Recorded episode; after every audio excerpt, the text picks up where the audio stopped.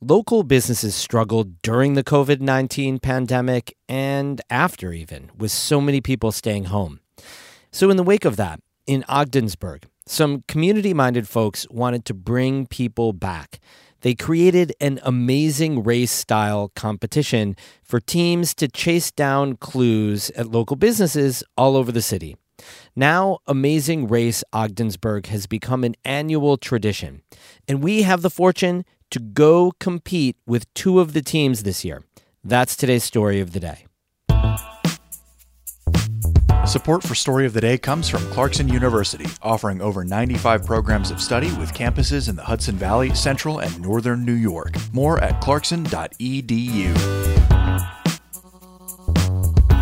Hey, I'm David Sommerstein. It's Friday, October 20th. First up, the water crisis in Watertown is over.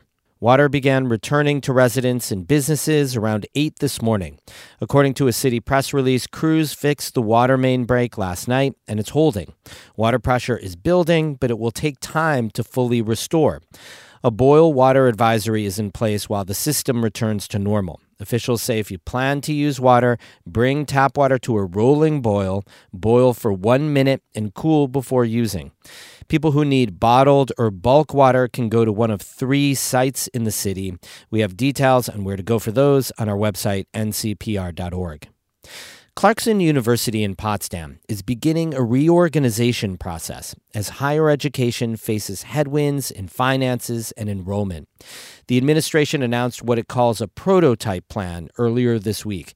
Officials say they want to double down on Clarkson's STEM focus, which could mean bad news for some liberal arts programs. Here's a story I did about the situation.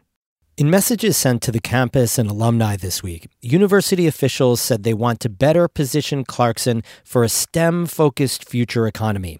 Kelly Chisholm is Clarkson's vice president for external relations. Opportunity for our students and our, our faculty is growing in the tech sector.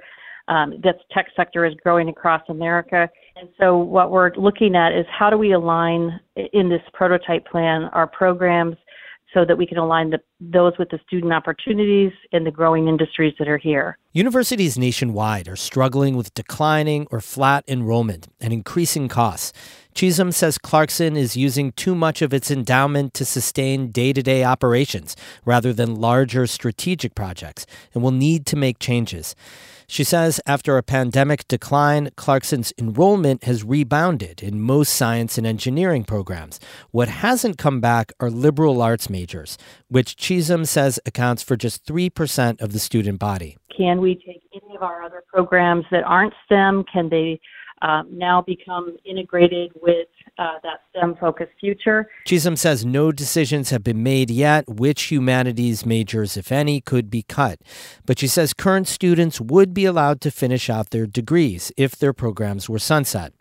The announcement of this restructuring process comes after years of concern that Clarkson was facing a tough financial outlook. Nobody was surprised by that, but I think that many of us were surprised by the magnitude of the problem that we're in and the need for such um, drastic measures. Alex Cohen is an associate professor of political science who chairs the faculty senate. He says faculty and students recognize the need for change, but some question how even a science and engineering university like Clarkson can get by without a strong foundation in the humanities. Even a STEM focused education requires some consideration of communications, of our value as human beings, of ethics, of diversity. And so I think many are struggling with how can we continue to produce world class um, leaders and engineers and titans of industry and all sorts of people without that backbone. Clarkson's potential downsizing comes after SUNY Potsdam across town announced its plans to cut up to 14 degree programs to shore up a $9 million deficit. The two universities together employ well over a thousand people. Clarkson officials say they'll meet with faculty, staff, students, and alumni in the coming weeks. They expect decisions to be made by the end of the semester. David Sommerstein, North Country Public Radio.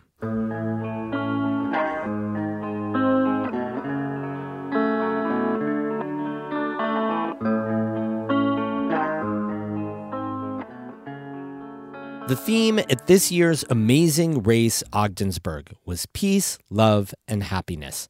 Catherine Wheeler and Lucy Grindon joined two teams last month as they sprinted from local business to local business and raced to come in first.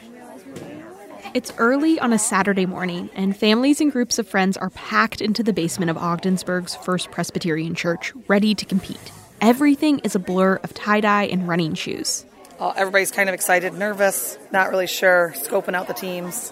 That's Megan Sovey. I'm paired up with her, her two kids, Anne and Dylan, and Dylan's girlfriend, Gabby Ott. They're returning champions. It was a close match, but we dominated the competition. I, I hate to say it, but we did. My team is mostly here to have fun together. Marcia Howe, Karen Katzman, Debbie Jansen, and Jennifer Stevenson. They're dressed up like hippies, covered in flowers and peace signs. Before we get started, they're reminiscing about last time. What else did we have to do? Oh, we had to go to find some organic honey at the organic food store there. Oh, and we had to do jumping jacks at Northern Physical No jumping Therapy. jacks. Oh. All day, the teams will dash around Ogdensburg. The goal is to hit every stop and be the first ones back to the church. Organizer Becky Dupree wrote all of the clues. She says local businesses really struggled during the pandemic. So we wanted to find a way to bring business back locally. So that's why we created it. And we just kept it because we feel it's necessary for people to shop locally, not to order online all the time. My team is zipping through the race. Every time the car stops, we all unbuckle and sprint into the business we're visiting, take a photo, and run back to the car. The clues take us to dozens of local businesses, packed restaurants, a car repair shop, multiple liquor stores, What's that other liquor store? Schlecht liquor store. Schlecht. Schlecht. and almost every pizza place in Ogdensburg. My team remembers when Ogdensburg had more small businesses and fewer chains. Debbie says family run shops are what make Ogdensburg feel like a community. One clue takes us to the medicine place. Debbie says when she was growing up, her mother always trusted the pharmacist here. He knew your allergies better than you did. It's just that old family feeling. Knowing Ogdensburg gives you a major leg up in this competition. The ladies on my team mostly grew up here and now volunteer together at the Historical Society. So the matching challenge there is easy for them. The House, is the Opera House on here? Um, sandstone, there, there, okay, we're good, we're good. We're right.